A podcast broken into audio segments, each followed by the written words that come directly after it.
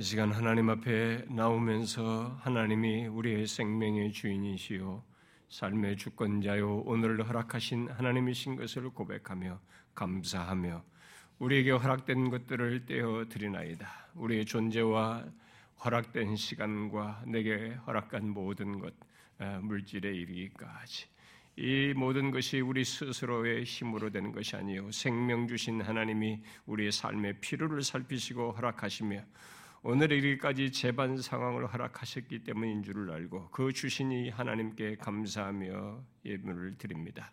전부가 하나님께로부터 온 것을 고백합니다. 하나님이 우리가 예수를 알지 못할 때는 이것을 알지 못했지만 하나님이 우리의 생명의 주인인 것을 알게 되었을 때 이 고백과 감사를 하지 않을 수가 없어서 이 일부를 떼지만 전부가 하나님께로부터 온 것이라는 고백과 함께 감사의 예물로 드립니다. 주여 우리의 감사의 예물을 받아 주시옵소서. 그리고 드린 자들을 돌아보아 주시옵소서. 저들이 지금도 하나님의 은혜를 입고 있지만 하나님께서 저들의 삶의 필요나 지금 현재의 고민과 저들이 가지고 있는 문제, 어려움 속에 개입하셔서 하나님의 임재 속에서 돌보시는 것, 견딜 만한 힘을 주시는 것, 믿음으로 인내하게 하는 것, 또 상황을 적절하게 하시는 것을 경험하게 하여 주옵소서. 우리 중에는 예, 정신적으로 육체적으로 질병 가운데 있으며 특별히 인간의 힘으로 하지 못하여 주님의 도우심을 구해야 할 그런 조건에 있는 지체들도 있습니다. 저들을 어루만지셔서 강건케 하여 주옵소서. 우리들을 예수 믿지 않는 가족들에게까지도 구원의 역사가 있게 해주시고 오늘도 이 자리에 와 있으면서도 예배 속에서 말씀을 듣지 못하는 자가 없도록 각 심령 안에서 은혜를 베풀어 주시옵소서. 그리고 2층에서 아이와 함께 드리는 우리 참모들에게도 하나님 은혜를 동일한 은혜, 집중하여 같이 은혜에 동참하는 은혜를 하나님께서 허락하여 주옵소서. 예수 그리스도의 이름으로 기도하옵나이다. 아멘.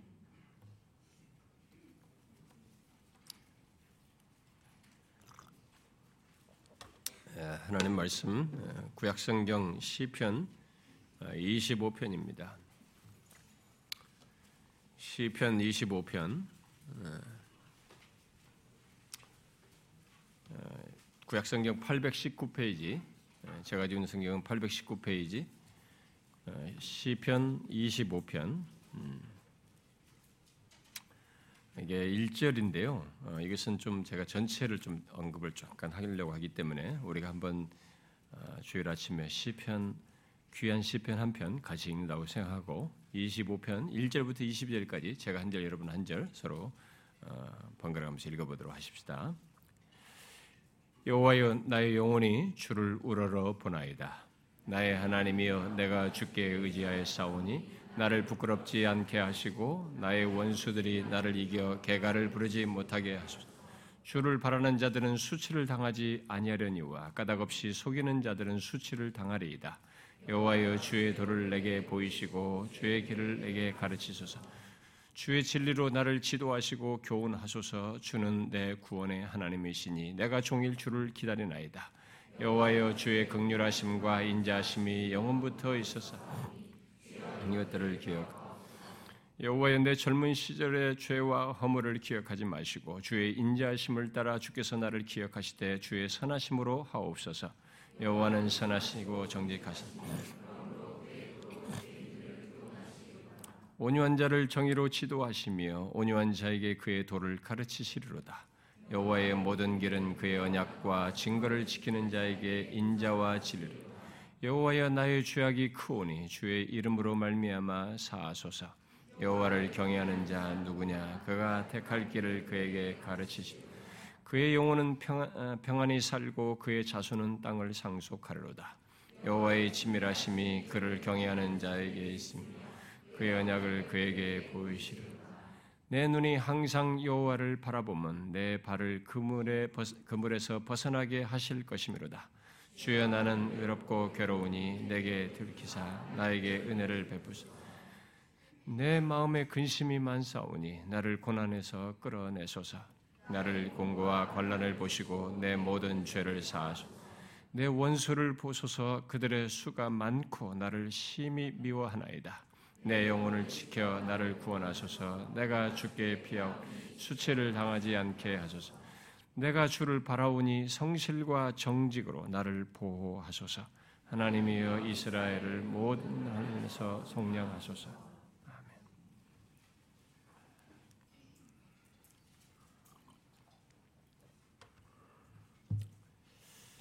어, 우리들은 이 개척 이래로 지금까지 매년 3박 4일 수련회를 그, 주일을 기점으로 해서 가지면서 어, 주일 저녁부터 본격적으로 어, 시작하는 어, 그런 수련회를 해왔습니다.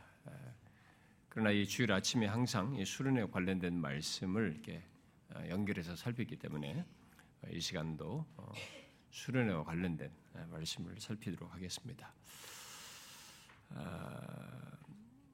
3박 4일 동안 어, 새벽까지 포함하면 여기서부터 시작해서 10번에 어, 뭐 걸쳐서 관련된 말씀을 어, 우리가 살피게 되는데 그거 가지고 같이 고민하면서 같이 기도하는 그런 특별한 집회죠. 그런 시간을 우리가 가질 것입니다.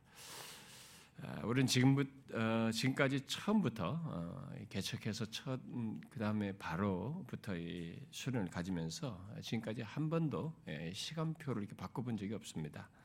아, 똑같은 시간표에 똑같은 방식으로 어, 말씀하고 어, 성경 공부하고 나머지는 쉬고 뭐 이러면서 어, 보내오게 됐는데 항상 그래 왔듯이 이 시간은 이렇게 먼저 오늘 저녁부터 함께할 이제 또 외부 교인들이 또 저녁 집회로 같이 동참하기 때문에 그들을 생각해서 전체 서론적인 내용만 살피고 어, 실제적인 어, 시작이고 구체적인 서론에 해당되는 내용은 어, 오늘 저녁부터 살피도록 하겠습니다.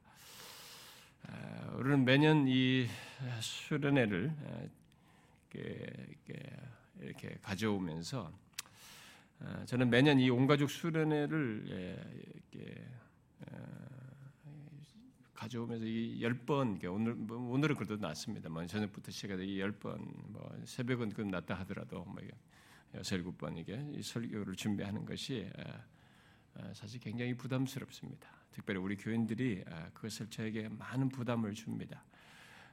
뭐 여러분들이 어떤 때는 뭐 5월달, 6월달 때부터 벌써 수련의 주제를 저한테 물음으로써 저한테 부담을 막 주기 시작하고 뭐 한 달, 두 달 전부터 수련을 위한 준비 기도를 하고 뭐 이런 모습을 여러분들이 보입니다. 금년에도 보니까 이게 한 달 전부터 이게 준비 기도도 하는 걸 제가 봤습니다만 아, 분명 전부는 아니겠지만 음, 수련회를 참여하는 아, 여러분들 가운데 많은 사람들은 아, 수련회를 이렇게 사모하는 모습을 우리가 처음부터 지금까지 계속 보여왔던 것으로 제가 알고 있습니다. 그 같은 모습은 저 같은 목사로 하여금 음, 말씀 준비를 소홀하지 않도록 하는 자극이 되고 또 부담이 되기도 합니다. 사실 이렇게 평상시 주의 말씀 준비하는 것보다 아, 더 집중성 있는 말씀을 아, 어, 준비해서 전해야 하고 어떤 내용의 일단 체계성을 가지고 아, 매년 어떤 그 내용의 흐름과 일단락을 짓는 이 메시지를 예, 가져한다는 면에서 수련의 말씀이 저에게는 더 수고를 요하는 것이 맞습니다. 그러나 사실 내용의 깊이에 있어서는 주일날 전해지는 말씀과 제가 볼 때는 뭐 그렇게 큰 차이가 있다고 생각지는 않아요.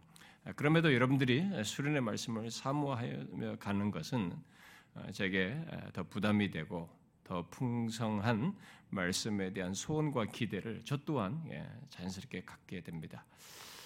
아, 비록 항상 아, 제 자신에게 있어서 불만족스러운 그런 마음을 갖고 어, 가지만 아, 여러분들이 사모하여서 그럼에도 불구하고 참 흥미롭게도 어, 이게 해가 거듭할수록 어, 여러분들이 꺼지지 않는 이 사모함이 있고 그리고 또 여러분들이 그 사모함 때문에 항상 하나님께서도 여러분들에게 은혜를 주시는 것이라고 저는 봅니다. 단순히 외적으로 이렇게 참여하는 어, 사람들이 좀 많아지는 것과 상관이 없이 어, 여전히 어, 여러분들이 이게 우리 성도들이 수련의 말 수련을 사모하면서 가는 이것은 분명히 감사한 일이기도 하고 또 한편에서는 뭐 특이한 일이기도 합니다. 요즘은 수련회 가서 activity를 많이 하거든요. 뭐좀 세미나식으로도 많이 하는데 이렇게 어쩌면 지루할 수도 있는데 오히려 그것을 더 사모하면서 가는 아, 우리 교회 성도들의 분위기는 좀 특이한 편입니다. 아, 심지어 여러분들이 아, 뭐 아이들 여러분들의 아이들까지 은혜 받기를 구하면서 뭐 수련을 사모하는 것, 심지어는 뭐 여러분의 아이들의 회심의 역사까지를 구하는 것은 저에게 말할 수 없는 부담입니다. 제 영역도 아니지만 그러나 지금까지 준비된 말씀보다 항상 하나님께서 어, 여러분들의 사모함에 대한 응답으로 은혜 주셨던 것을 믿고 어, 어, 주님께서 하실 일을 기대하고 가기를 원합니다. 이번 수련의 주제는 작년부터 시작한 이 다윗을 통해서 보게 되는 하나님의 마음에 합한 자의 길이라고 하는 큰 주제 아래서 작년 말씀에 이어지는 그 다윗의 그 기록에 어, 작년까지 살폈던 그 기록 이후로 이어지는 그 기록 속에서 발견되는 내용을 통해서 깊은 수렁에서도 하나님을 본다라는 예, 주제로 살피려고 합니다. 작년에는 우리가 뭐 13장부터 해서 한 16장 이렇게 해가지고 20장까지 살폈는데 이번에는 21장부터 22장 2절밖에 한장두 하고 두 절만 가지고 어, 이 전체를 살피게 돼서 아주 좀, 좀 특이한 그런 내용이 되겠습니다. 어쨌든 이번 주제는 우리가 깊은 수렁에서도 하나님을 본다라는 어, 주제로 살피게 되는데 이 주제 그것과 관련된 주제 성구는 우리가 어, 수련회 때 어, 살필 것입니다. 이 시간은 바로 그 주제와 관련된 전체적인 그 내용을 객관적으로 또 배경적으로 볼 수 있는 그 말씀을 이 시편 25편을 통해서 어, 살펴보도록 하겠습니다. 제가 오늘 저녁에 다시 가서 어, 작년 말씀을 잠시 상기하겠습니다만은 어, 금년에 우리가 아, 계속 살피려고 하는 것은 작년에 살핀 그 주제, 곧 하나님의 마음에 합한 자의 길을 가는 사람은 중심이 다르다라는 것에 연결해서 중심이 다른 사람도 깊은 수렁에 빠질 수 있다라는 것. 그리고 그래서 아, 근데 그 중심이 다른 사람은 그렇게 깊은 수렁에 빠졌을 때 어떠한지 네, 그것을 우리가 이번에 좀 중점적으로 보게 될 것입니다. 아, 우리는 아, 그것을 하나님께서 어, 자기 마음에 합한 자라고 어, 말한 그 다윗의 삶을 통해서 이제 볼 것인데 이미 작년에도 말을 했습니다만은 하나님을 믿는 우리의 믿음은 머릿속의 믿음이 아닙니다. 철저하게 아, 지금 우리들이 보고 어, 부딪히는 이 세상 치열하고 경쟁적이고 악이 횡행한 아, 대적들이 난무한 이 세상 현실 속에서의 믿음입니다. 머릿속의 믿음은 음, 야고보서 2장 말씀대로 귀신도 갖고 있는 것입니다. 아, 예수 믿는 우리의 믿음은 처절할 정도로 수많은 유혹과 시련, 심지어 나조차도 이해할 수 없는 상황과 현실 속에서 갖는 것이어서 그것을 현실로 가져와서 이렇게 펼쳐보면 아, 우리의 믿음의 삶이라는 것이 사실상 간단하지가 않고 가볍지가 않습니다. 여기 예배당 안에서 공감하고 믿는다고 말하고 마음을 다짐하는 것으로 어, 말할 수 있는 것도 아닙니다. 아, 우리들이 히브리 11장에 나오는 그 믿음의 인물들을 자주 말을 하지만 막상 그 믿음을 삶으로 갖고 드러내는 것은 현실 속으로 가져와서 그것을 그런 믿음의 삶을 말하게 되면 특히 우리 내면까지 솔직히 드러내 보이면 아, 그것은 정말 그 무엇으로 설명할 수 없는 어떤 것들을 담고 있습니다. 오늘날 예수 믿는 사람들이 갖는 최고의 어려움은 아, 예배당에 열심히 나와서 예배에 참여하는 그런 것도 아니고 또 열심히 성경 공부하고 어, 뭐 극단적으로는 젊은이들이 많이 모이는 어떤 교회에서 음, 그 뭐 거의 2천 명 가까이 넘짓한 그런 젊은이들이 모여서 목사님이 딱 설교 때 거의 전원이 노트북을 탁 펼쳐가지고 다 목사님 설교를 다 받아칠 정도로 받아치는 아, 그, 그리고 그것을 같이 나누고 뭐 여전히 성경 공부를 하고 성경 지식을 쌓는 것 이런 것도 아닙니다. 또 성경 구절을 암송하고 뭐 이런 것들을 기억하는 것만으로도 아닙니다. 그 모든 것들이 필요하고 그렇게 하지 않는 사람들도 많아서 그것도 드물다고 말할 수 있겠지만 예수 믿는 우리들이 신앙생활하면서 가장 어려운 것은 그런 모든 것보다 그런 것들을 듣고 배워 안바를 따라서 곧 진리로 알고 있는 것에 걸맞게 삶을 사는 것이에요. 여러분 모두 그 어려움을 잘 아시지 않습니까? 그런데 흥미로운 사실은 많은 사람들이 그런 어려움을 그저 입으로 말을 하고 나누는 수준에서 멈추는 경우가 많다는 것입니다. 예수 믿으면서 이게 어렵고 이게 힘들다는 것을 말하고 나누는 것에서 멈춰요. 결국 어쩔 수 없는 것으로 말을 하면서 자신들이 알고 배운 하나님의 말씀, 자신이 가져야 할 하나님의 마음에 합한 자의 길을 결국 회피하고 포기하는 그런 모습을 보인다는 것입니다. 심지어 어떤 사람들은 고민만 하고 그 이상으로 나아가질 않습니다. 그런 경우들은 보통 자신들의 연약함과 한계, 부족함만 생각을 하거나 이 세상의 현실과 환경의 어려움만 생각하기 때문에 흔히 취하는 모습입니다. 성경은 그런 우리들을 독려합니다. 그렇지 않다라고 하면서 우리를 독려합니다. 곧 우리와 똑같은 성정을 가지고 또 똑같은 삶의 여건과 현실 속에서 음, 살아간 이 앞선 사람들의 삶을 정말 현실이 지독스럽게 힘든 삶을 살아갔던 사람들의 예를 얘기하면서 우리들이 그럼에도 불구하고 다른 삶을 살 수 있다는 것을 우리에게 말을 해줍니다. 우리들은 내 현실이 힘들고 어, 나는 다른 사람들과 아, 다르고 어, 나의 모습과 내 조건은 뭔가 아, 다르다고 하면서 내 인생만 힘들고 드문 것처럼 말할 때가 많습니다.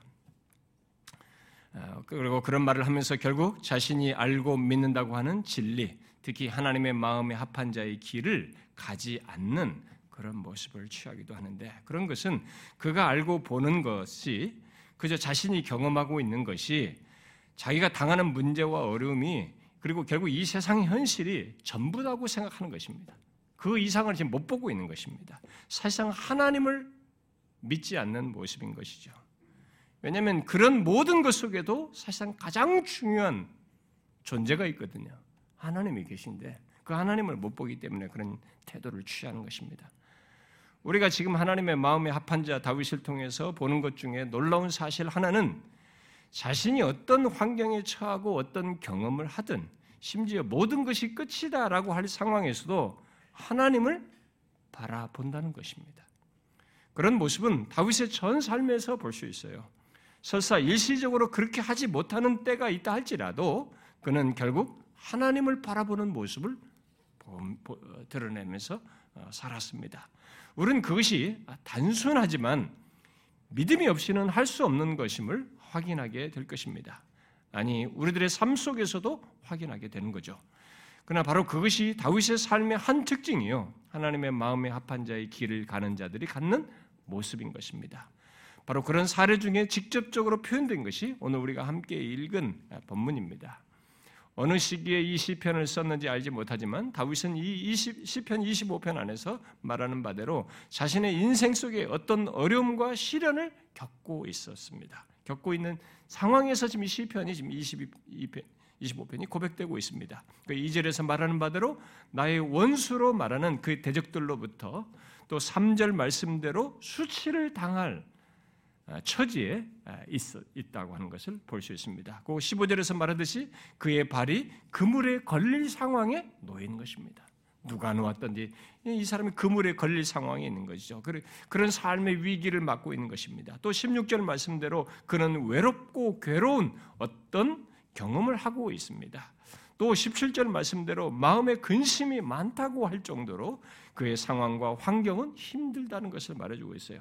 또 18절 말씀대로 나의 곤고와 환란이라고 할 어떤 것을 경험하고 있으며 19절 말씀대로 많은 수의 원수가 자기를 심히 미워하는 것을 경험하고 있습니다. 다윗은 이런 모든 것을 22절에서 모든 환란이라고 말하면서 자신이 그런 어, 현재를 겪고 있다는 것을 말해주고 있습니다.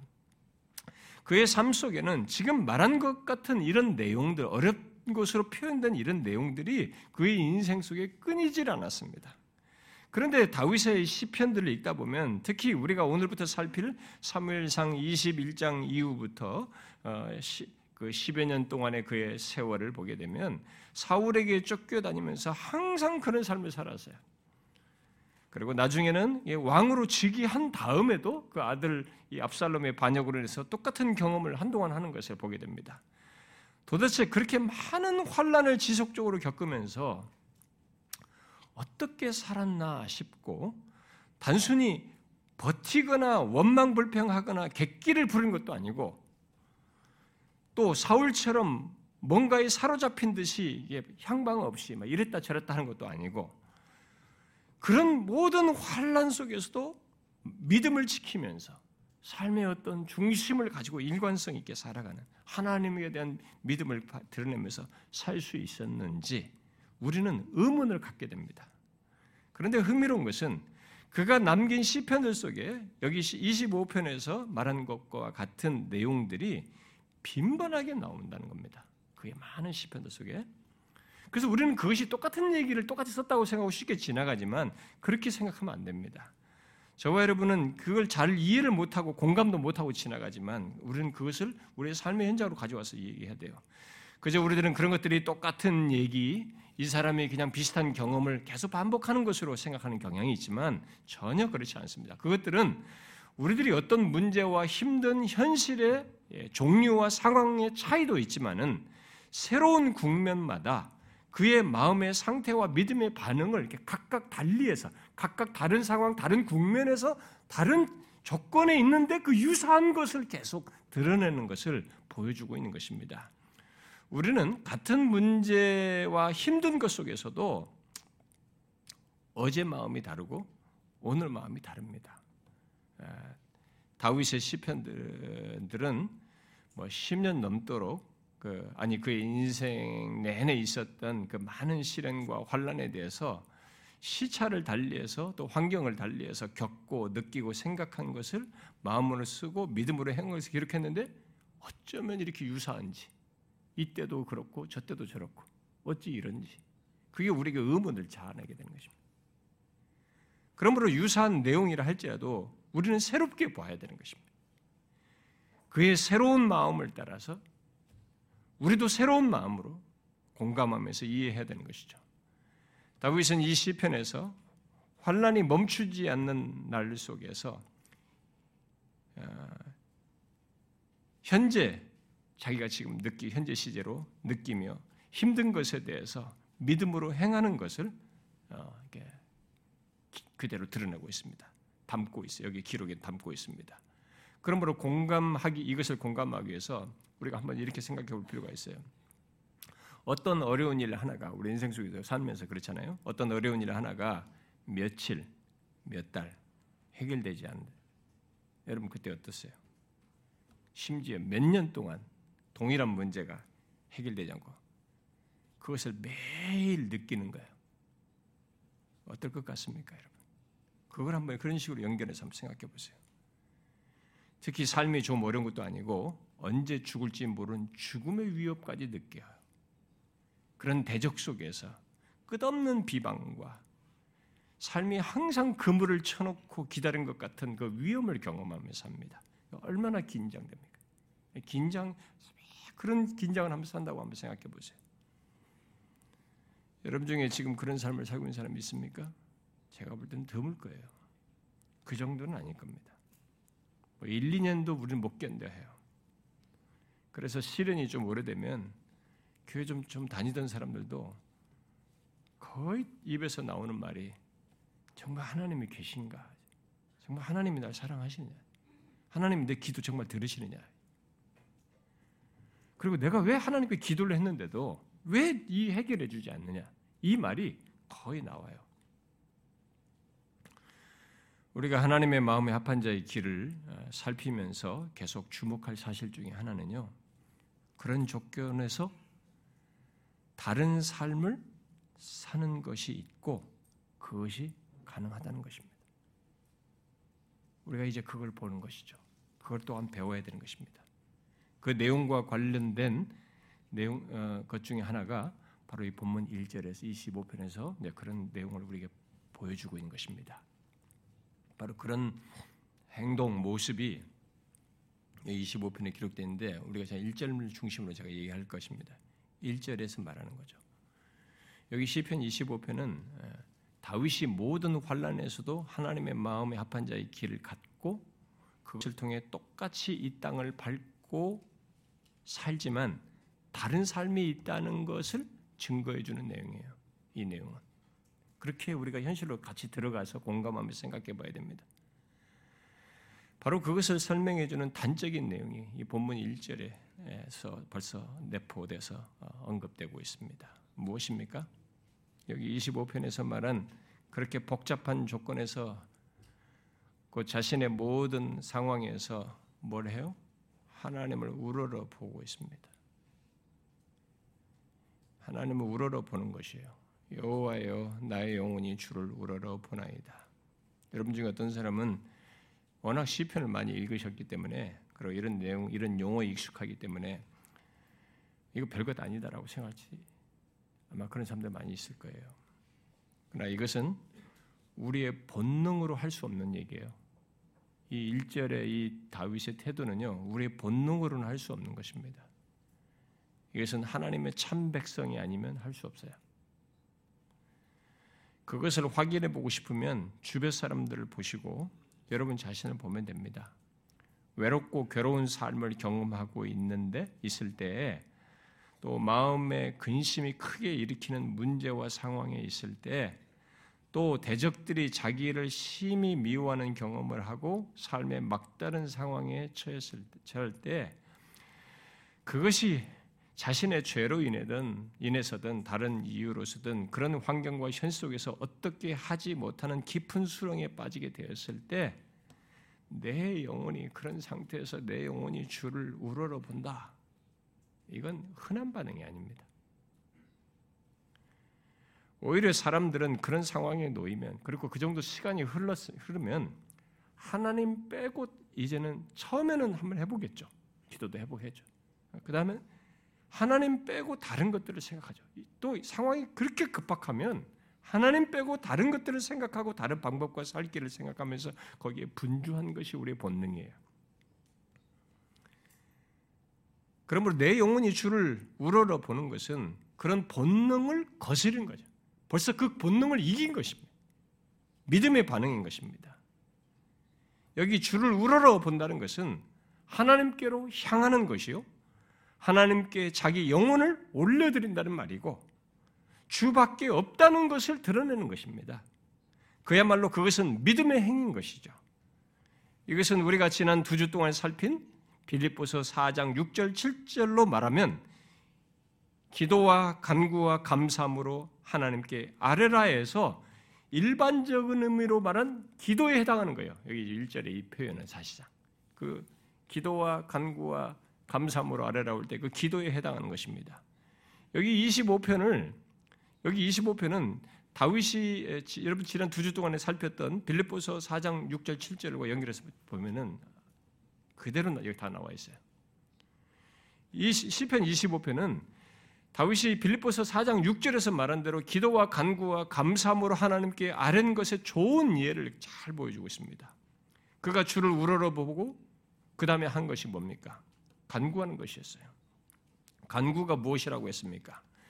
거기에 기도와 달리해서 간구를 썼을 때 이 간구는 하나님만이 하실 수 있다는 것, 그것을 믿고 필요를 하나님께 구하는 것이라고 했습니다. 바로 그것을 여기 2절 이하에서 하잖아요. 응? 여기서 2절에서 나의 하나님여 내가 주께 의지하여 싸우니 나를 부끄럽게 하지 마시고 나의 원수된 날 이겨 개가를 부르지 못하게 하소서. 이런 게 응? 또 4절에서 여호와여 주의 도를 내게 보이시고 주의 길을 내게 가르치소서. 현재 상황에서 그런 거죠. 5절 항반절에서 주의 진리로 나를 지도하시고 교훈하소서. 현재 상황에서 이런 걸 지금 구하는 거죠. 그 필요를 구하는 것입니다. 그것은 자신의 모든 필요는 오직 하나님만이 채우실 수 있다는 것을 믿고 하나님께 구하는 것입니다. 그런데 잘 보시면 그런 간구가 계속 이어집니다만 그 뒤로 이어집니다만 감사함으로 하나님께 아라는 것을 거기에 25편에 덧붙여지고 있어요. 예를 들면 6절을 여러분들이 보면은 그는 단순하게 자기 필요만을 말하고 있지 않습니다. 주의 극률하심과 인자하심이 영원부터 있었다는 것을 말하면서 그것을 인정하며 그 극률하심과 인자하심에 의지하여 그것들을 이제 자신의 삶 속에서 나타내 달라고 구하고 있는 것입니다. 또 8절에 가서도 하나님은 선하시고 정직하시다는 것을 인정하면서 그런 하나님의 인도를 구하고 있습니다. 뭐예요? 감사함으로 아뢰는 것이 무엇인지. 여러분 제가 지난주에 얘기했죠. 감사함으로 하나님께 아뢰는 것이 뭐라고 그랬습니까? 제가 세 가지로 설명했지 않습니까? 하나는 먼저 원망과 불평으로 하는 것은 감사함으로 하는 것이 아니지 그러니까 불만과 원망의 마음으로 하지 않는 것이고 두 번째로 말하는 것은 뭐였어요? 하나님께서 베푸신 은혜에 대한 기억. 이미 하나님께서 베푸신 은혜가 있단 말이에요. 그것을 인정하며 그것을 의지하는 것이고. 그다음에 세 번째로 말했던 것은 현재를 허락하시고 주장하신 분께서 어떤 선한 결과를 주실 것을 믿고 구하는 것이에요. 그분께 내어 맡기는 것이죠. 다윗은 그것이 너무나 확고해서 아직 이런 식으로 어떤 상황에서 그런 감사함으로 아뢰는 것에 대한 아주 전형을 이 사람이 보여주는데 그렇게 하실 것에 대한 믿음을 가지고 시편 끝자락에 가서 감사를 해요. 아예 감사를 합니다. 그 상황 속에서. 그러므로 우리들이 빌립보 4장 6절 6절의 그 6절과 7절의 신뢰를 보고 싶다면 다윗의 삶과 그의 삶 속에서 쏟아놓은 시편들을 보면 됩니다. 바로 그런 모든 것의 시작은 근데 뭐냐? 이런 모든 것의 시작은 바로 여기 1절 같은 모습이에요. 내 영혼이 주를 우러러 보나이다. 여기 25편에서 말한 모든 환란의 조건에서 내 영혼이 주를 우러러 보는 것입니다. 그렇게 말한 것은 결국 3절에서 내가 어, 주를 우러러 본다. 내용의 주를 우러러 본다라고 했을 때 이것은 결국 3절에 보면 주를 바라는 자라고 말하는데 주를 바라는 것으로 자연스럽게 연결돼요. 하나님을 소망하는 거죠. 그래서 여기 25편에 보게 되면 주를 우러러 보고 또 3절과 21절에 보면 주를 바란다고 그래요. 바라는 거. 근데 15절 같은 보면은 여호와를 바라본다라고 말합니다. 이런 게 다 뭡니까? 주를 우러러 보나이다. 여호와를 바랍니다. 여호와를 바라봅니다. 다 뭐예요? 이게 다 연결된 내용이에요. 모두 믿음의 행인 것입니다. 믿음의 행위로서 하나님을 향해서 자신의 마음을 드리는 것입니다. 우리들이 이것을 우리의 경험 세계로 가져와서 보면 그렇게 많은 환란 속에서 내 영혼이 주를 우러러보고 내 눈이 항상 여호와를 바라보고 21절에서 말한 것처럼 내가 주를 바라는 어? 그리고 내가 종일 주를 기다리는 이런 것은 결코 쉬운 일이 아니에요. 흔한 일도 아닙니다. 그러나 우리는 그런 모습을 일생토록 드러내는 다윗의 삶을 통해서 하나님의 마음에 합한 자의 길은 아주 복잡한 것이 아니라는 거예요. 아주 특별한 위협을 세우는 게 아니라는 것입니다. 여러분, 큰 사건을 치고 전쟁을 큰 승리를 한다고 그래서 그것이 하나님의 마음에 합한 자가 아닙니다. 저 같은 목회자가 큰 대형 교회를 이루고 많은 사람을 이뤘다고 해서 그걸로 내가 하나님의 마음에 합한 자로 말할 수 있는 게 아니에요. 그런 것이 아닙니다. 그런 것이 아니에요. 아주 단순해요, 여기서 보면. 모든 상황에서 믿음으로 하나님을 바라보며 가는 길이라고 하는 것을 알게 되는 것이죠. 우리의 어려움은 그것을 정말 다윗처럼 모든 환란에서 하는 것이 이게 우리의 어려움이에요. 다윗은 고난 당할 때에도 사람들이 미워하고 대적할 때에도 또 외로울 때에도 그리고 극단적으로 죽음의 위협을 느낄 때에도 아니 거의 죽는다고 할 때에도 심지어 죄를 범했을 때에도 그리고 죄를 범해서 그 죄에 대해서 하나님께서 징계하실 때에도 그리고 죽을 때에도 믿음으로 하나님을 바라보는 거죠. 이게 하나님의 마음에 합한 자의 길이에요. 결국 그의 그런 삶의 모습과 기록은 왜 하나님께서 그를 자기 마음에 합한 자라고 했는지를 우리가 알게 됩니다. 아니 그에 관한 그런 기록은 그런 기록들은 우리에게 우리 모두가 가야 할 길이 가야 할 길인 하나님의 마음에 합한 자의 길이 무엇인지를 신뢰로서 우리에게 잘 보여준 겁니다. 설명으로 하는 것이 아니라 생생한 삶의 경험으로 체험으로 우리에게 말해주는 것입니다. 우리의 우리 어려움은 이 종종 주를 우러러 보는 것은 우러러 보는 이 다윗처럼 모든 환란에서 하는 것 이게 우리의 숙제이고 어려움이에요. 예배당에서가 아니라 아, 수년 동안 계속되는 고난 가운데 있으면서도 주를 우러러 보는 것, 그를 바라보며 그를 바라면서 기다리는 것. 다윗의 삶을 놓고 볼 때 고난의 현실 속에서 금방 그는 벗어나진 않았어요. 그렇지만 다윗이 그렇게 하면서 사는 동안 하나님은 다윗 안에서 그 어떤 것도 되지 않고 할 수 없는 수많은 일을 하셨어요. 그러면서 결정적으로 이 사람이 후대에 남을 만큼 하나의 샘플로 쓰는 것처럼 하나님의 마음에 합한 자라는 이 사람으로 남게 하셨어요. 그렇게 지키신 겁니다. 이 사람을 지키신 거죠. 여러분 왕이 되고 부유를 느끼지만 사람이 못 지켜져서 망하는 케이스는 굉장히 많아요. 우리가 사울이 그랬잖아요. 이 사람을 지키셨어요. 우리들은 내 인생은 아무도 이해 못합니다.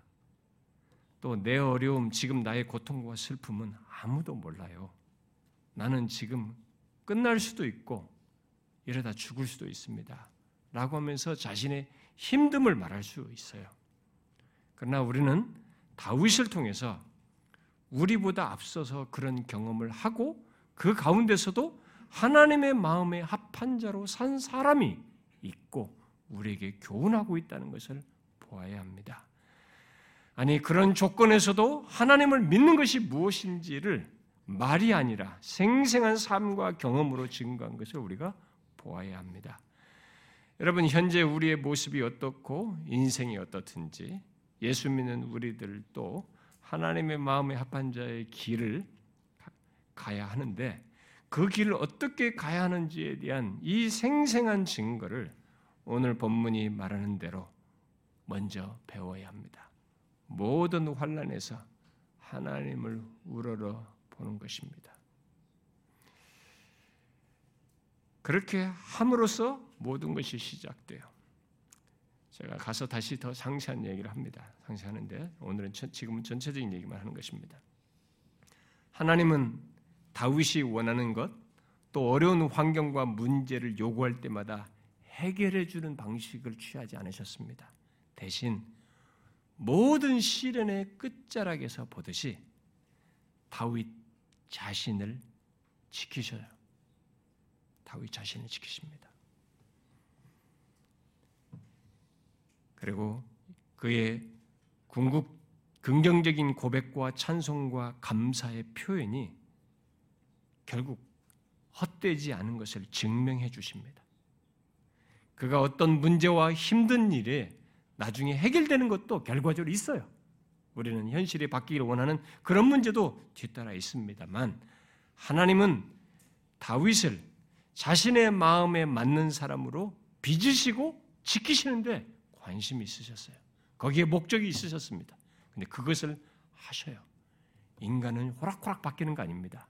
여러분 주변에 누가 예수 좀 믿어보라고 교회를 다녀온다고 교회 10년 다닌다고 해서 이 내면이 하나님의 마음에 합한 자로 성숙해지는 거 아닙니다. 예배장만 꾸준히 왔다 갔다 해도 하나도 안 바뀌는 사람이 있어요. 사람 바뀌는 거 그거 쉬운 일 아닙니다. 그것도 하나님이 기뻐하고 좋아할 정도의 그런 사람으로 비전하는 일은 쉬운 일이 아니에요. 하나님이 그 일을 하시는 거죠. 문제만 탁탁탁 해결해 주면 그렇게 안 바뀌어요, 사람은. 그 일을 하나님이 하십니다. 그러므로 우리들이 이 땅을 살면서 이런저런 어려움과 문제들을 대면하여 사는 가운데 그 속에서 내가 어떻게 지켜지는지 구체적으로 알고 싶으면 다윗의 전 삶을 상세히 들여다보면 됩니다. 그런데 그 삶 속에서 그가 한 것은 다른 것이 아니에요. 빌립보 4장 6절로 말하면 염려할 상황에서 그런 문제와 환경 속에서 힘든 현실 속에서 기도와 간구와 감사함으로 하나님께 아는 것입니다. 바로 자신의 모든 삶의 조건에서 기도, 곧 하나님을 바라보며 그분만을 바라보는 그분만이 자신의 필요를 채우신 것을 믿고 간구하고 또 어떤 결과든지 그 결과를 주관하실 하나님을 신뢰하며 감사하는 것을 보게 됩니다. 그야말로 감사함으로 아뢰는 거죠.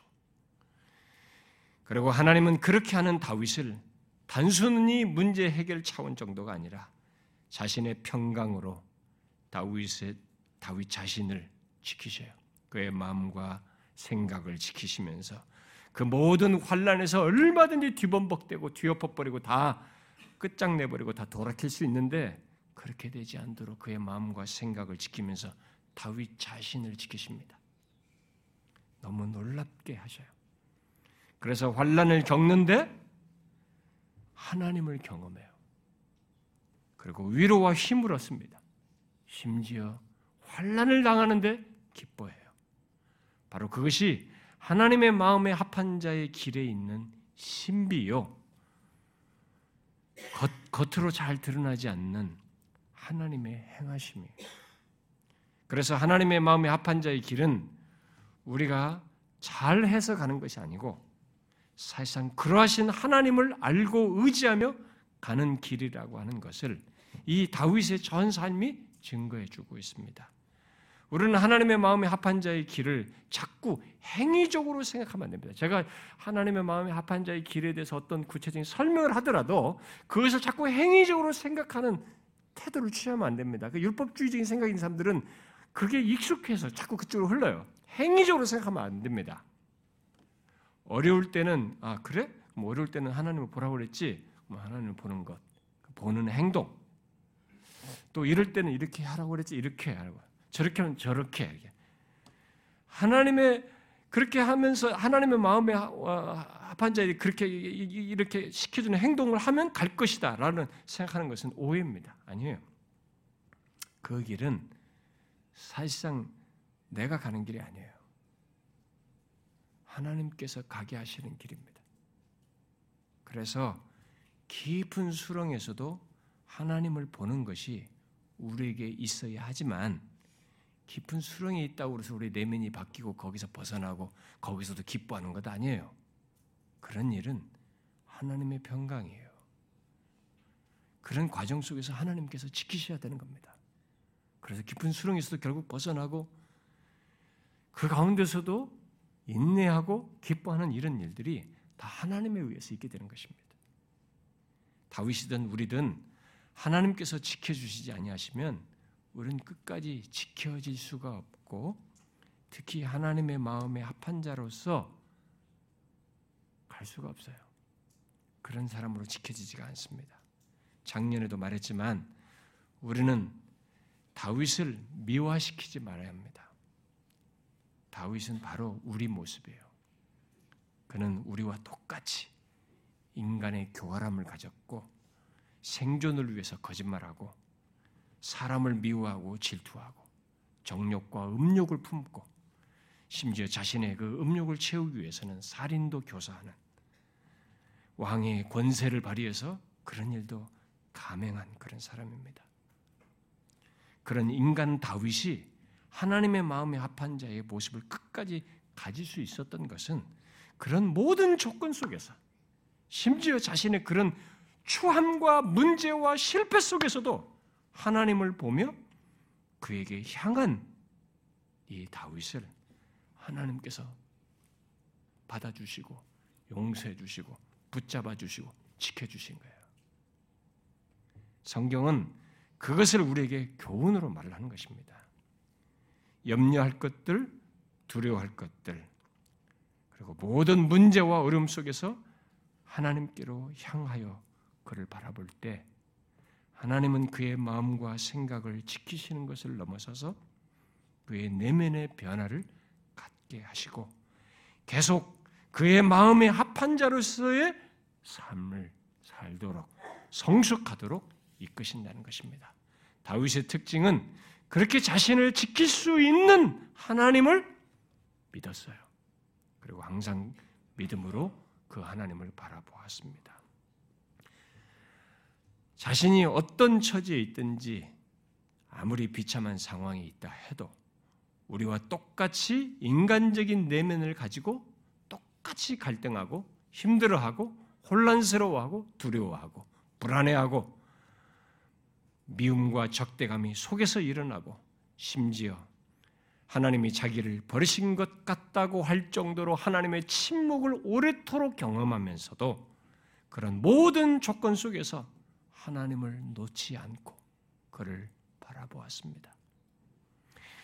자신의 모든 조건을 기도와 간구와 감사함으로 하나님께 아뢰므로써 자신의 필요를 세상이 채워주는 것이 아니라 나의 필요는 하나님이 채워주신다는 것을 끝까지 믿었어요.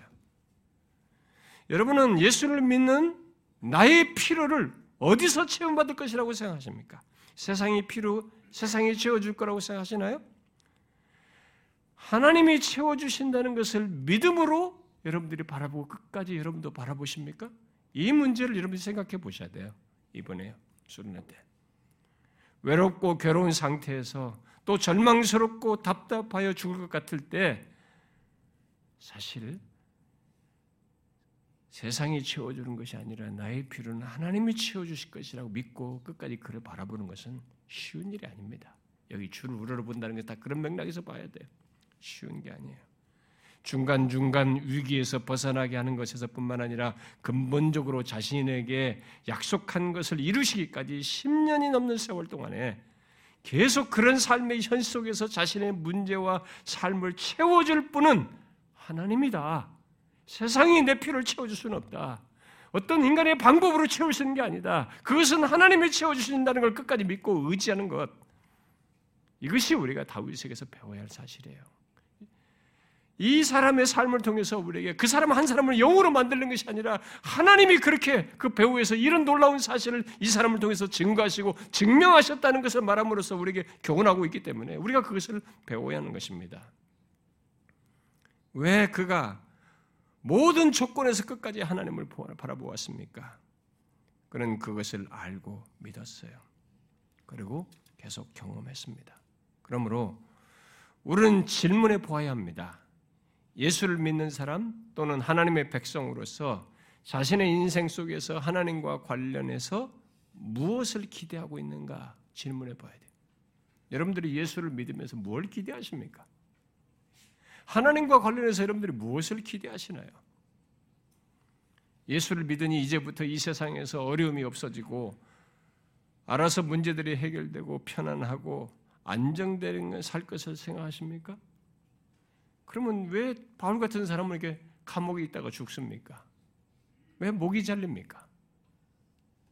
내가 예수를 믿고 하나님께 구하는 구하는 한 더욱이 하나님의 마음에 합한 자의 길을 가려고 하니까 이제부터는 하나님께서 모든 것도 다 잘 되게 해 주셔야 된다. 이렇게 딜을 하는 것입니까? 예수 믿기로 내가 결심하면 그다음부터 하나님께서 내 모든 문제를 해결해 줘야 하는 것입니까? 우리가 다윗을 통해서 배워야 할 사실 중에 하나는 그런 그런 게 아닙니다. 하나님은 다윗이 다윗의 뒤치다거리를 하는 그런 분으로 계시지 않아요. 다윗의 마음과 생각을 지키심으로써 이 사람 자신을 지키시는 거죠. 다윗 자신을 지키는 거죠. 그래서 하나님의 마음에 합한 자로서 인생을 살도록 하는데 더 관심을 가지고 이끄셨던 것입니다. 영원히 존재할 사람, 영원히 하나님과 함께할 사람으로 보존하는 것이 하나님의 궁극적인 목적이에요. 때때로 하나님은 우리가 가진 걸 다 잃게 해서라도 우리를 지키는 것이 목적인 거죠. 물론 다윗의 인생 속에는 성공도 있고 왕으로서 누린 것도 있었습니다. 부요와 안정을 누린 그런 삶도 있었습니다. 그러나 하나님은 그 어디에서도 다윗과 관련해서 상황 해결, 문제 해결, 잘 되게 하는 것, 이런 것들을 목적으로 두고 그를 위하신다, 그를 대하신다고 말하지 않았어요. 오히려 이 세상에서 온갖 고난을 겪으며 살지만 그런 현실을 사는 다윗은 이 세상 무엇과도 비교할 수 없고 그 어떤 것으로도 대신할 수 없는 것을 하나님 안에서 보았습니다. 그걸 믿었어요. 그래서 다른 것으로는 그런 자신의 조건을 채울 수 없다는 것을 알았습니다. 이 알미 얼마나 소중한지 몰라요. 쉽게 보여지지 않을 수, 쉽게 보여지지 않을 수 있어요. 그래서 그는 하나님 자신을 기뻐하며 즐거워하는 것을 상황이 좋아져서 한 것이 아니라 여러분 시편 읽어보시면 어려운 조건에서 하나님을 기뻐하고 즐거워한다는 말을 쓰고 있어요. 곰곰이 한번 읽어보셔야 돼요. 그 문장을 놓고 이, 이 사람 정신 나간 사람이 아니야? 한번 생각해 보셔야 돼요. 뭐 시편 9편 같은 데서 다윗은 내가 주를 기뻐하고 즐거워한다라고 고백했습니다. 또 31편에서도 수많은 문제와 대적과 고통의 현실 속에 있지만 그는 내가 주의 인자하심을 기뻐하고 즐거워한다고 고백했어요. 그리고 아예 시편 32편에서는 너희 의인들아 여호와를 기뻐하고 즐거워하라라고 교훈했습니다. 여러분들은 그런 말씀에 대해서 의문이 안, 듭니까? 우리와 똑같이 두려워하고 불안해하고 좌절하고 분노하고 모든 것을 포기하고 싶은 마음을 가질 수 있는 사람으로서 어떻게 저럴 수 있느냐? 아니 힘든데 힘들다고 말을 해야지 거기서 어? 여호와를 기뻐한다 이게 무슨 얘기냐 죠.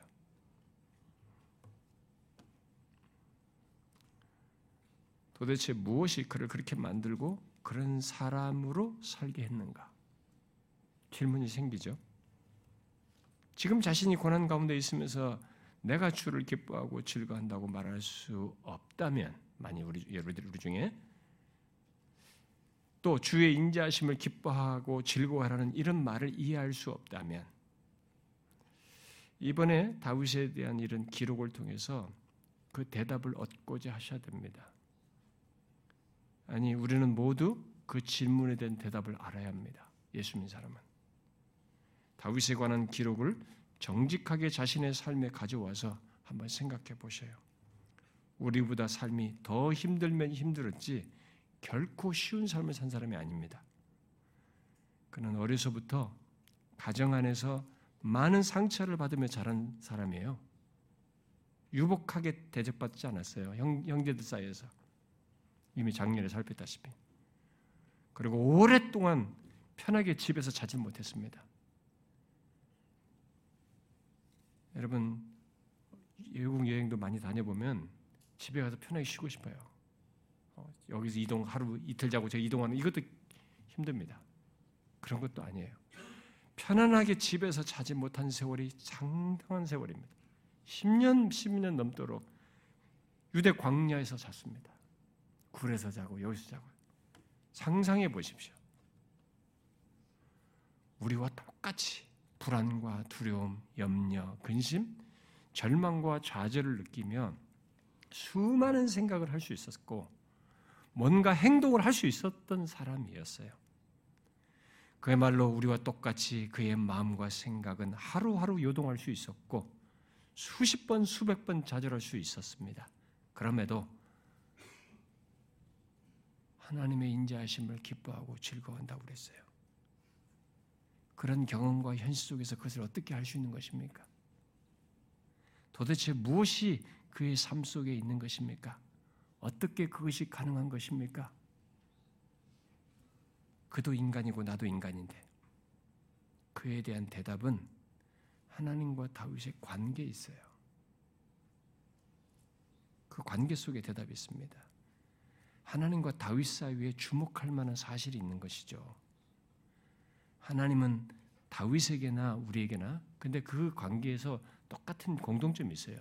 하나님은 다윗에게나 우리에게나 다윗을 세워서 언약을 세우시고 특별한 어떤 직무적인 것이 있긴 하지만 그러나 사람 자신을 놓고 보면 똑같은 공동점이 있어요. 하나님은 다윗에게나 우리에게나 인자하심을 풍성히 나타내시며 우리를 사랑하시되 끝까지 사랑하시고 우리와 친밀한 관계를 원하신다는 면에서 똑같아요. 다윗이나 우리는. 우리가 주목할 것은 그 관계 속에 그 같이 대답이 되는데 그 관계 속에 우리가 주목할 내용은 하나님은 동일하게 그렇게 하시는데 다윗의 반응에서 좀 주목할 게 있어요. 다윗이 그 하나님을 정상적일 때뿐만 아니라 자신의 실패 속에서도 아니 깊은 수렁에서도 앞이 안 보일 때도 심지어 죄를 범했을 때에도 하나님을 바라보는 거죠. 우러러보는 것이죠. 특히 다윗은 자신의 삶의 필요와 어떤 대답을 세상이 줄 수 있다고 믿지 않았어요. 하나님이 주신다는 사실을 끝까지 믿고 바라봤습니다. 이게 비밀이에요. 이 둘 사이에 하나님과 다윗과 다윗 사이. 그러므로 묻고 싶습니다. 여러분에게 하나님은 어떤 분이십니까? 굉장히 중요한 질문이에요. 우리가 성경을 배우고 하나님 얘기를 많이 합니다. 하나님이라는 단어는 예배당에 들어올 때부터 나갈 때까지 수십 번 들어요. 우리 입에도 수십 번 말합니다. 질문해 봐야 돼요. 어떻게 이런 상황에서 하나님을 즐거워하고 기뻐할 수 있습니까? 이 둘 관계가 비밀이에요. 그 질문에 대한 것을 생각해 봐야 돼. 하나님이 내게 어떤 분이? 여러분에게 하나님이 어떤 분인지를 생각하셔 다윗과 같은지 보셔야 됩니다. 나도, 나도 모든 상황에서 그를 우러러 볼 정도로 깊은 수렁에서도 볼 수 있을 만큼 그렇게 확실하고 믿을 만한 분이고 나의 필요에 대한 대답은 세상이 주는 것이 아니라 하나님이 주신다는 것을 끝까지 믿을 수 있는 하나님이냐. 그런 하나님으로 알고 있느냐는 그 사람이 이 하나님을 경험합니다. 하나님은 그렇게 믿는 다윗에게 자신을 증명하셔요. 그대로 보이십니다. 진짜 다윗을 채우는 하나님으로 증명하시는 거죠. 저와 여러분이 이 질문에 대한 답을 이제 머리로 아는 것이 아니라 고민하고 기도하고 구하는 가운데 내 존재와 삶으로 가져서 나도 다윗처럼 하나님의 마음에 합한 자의 길을 가야 하는 거죠. 그러기 위해서 우리에게 이 말씀을 주신 겁니다. 사랑하는 지체 여러분, 우리가 이런 수련을 통해서 다른 거 생각하지 않습니다. 계속 하나님의 말씀을 들을 겁니다. 근데 이 대답을 머릿속이 아니라 존재와 삶으로 지니는 것이 우리의 궁극적인 결론이 되어야 됩니다. 주께서 저와 여러분에게 그런 결론을 꼭 주시기를 바랍니다. 기도하겠습니다.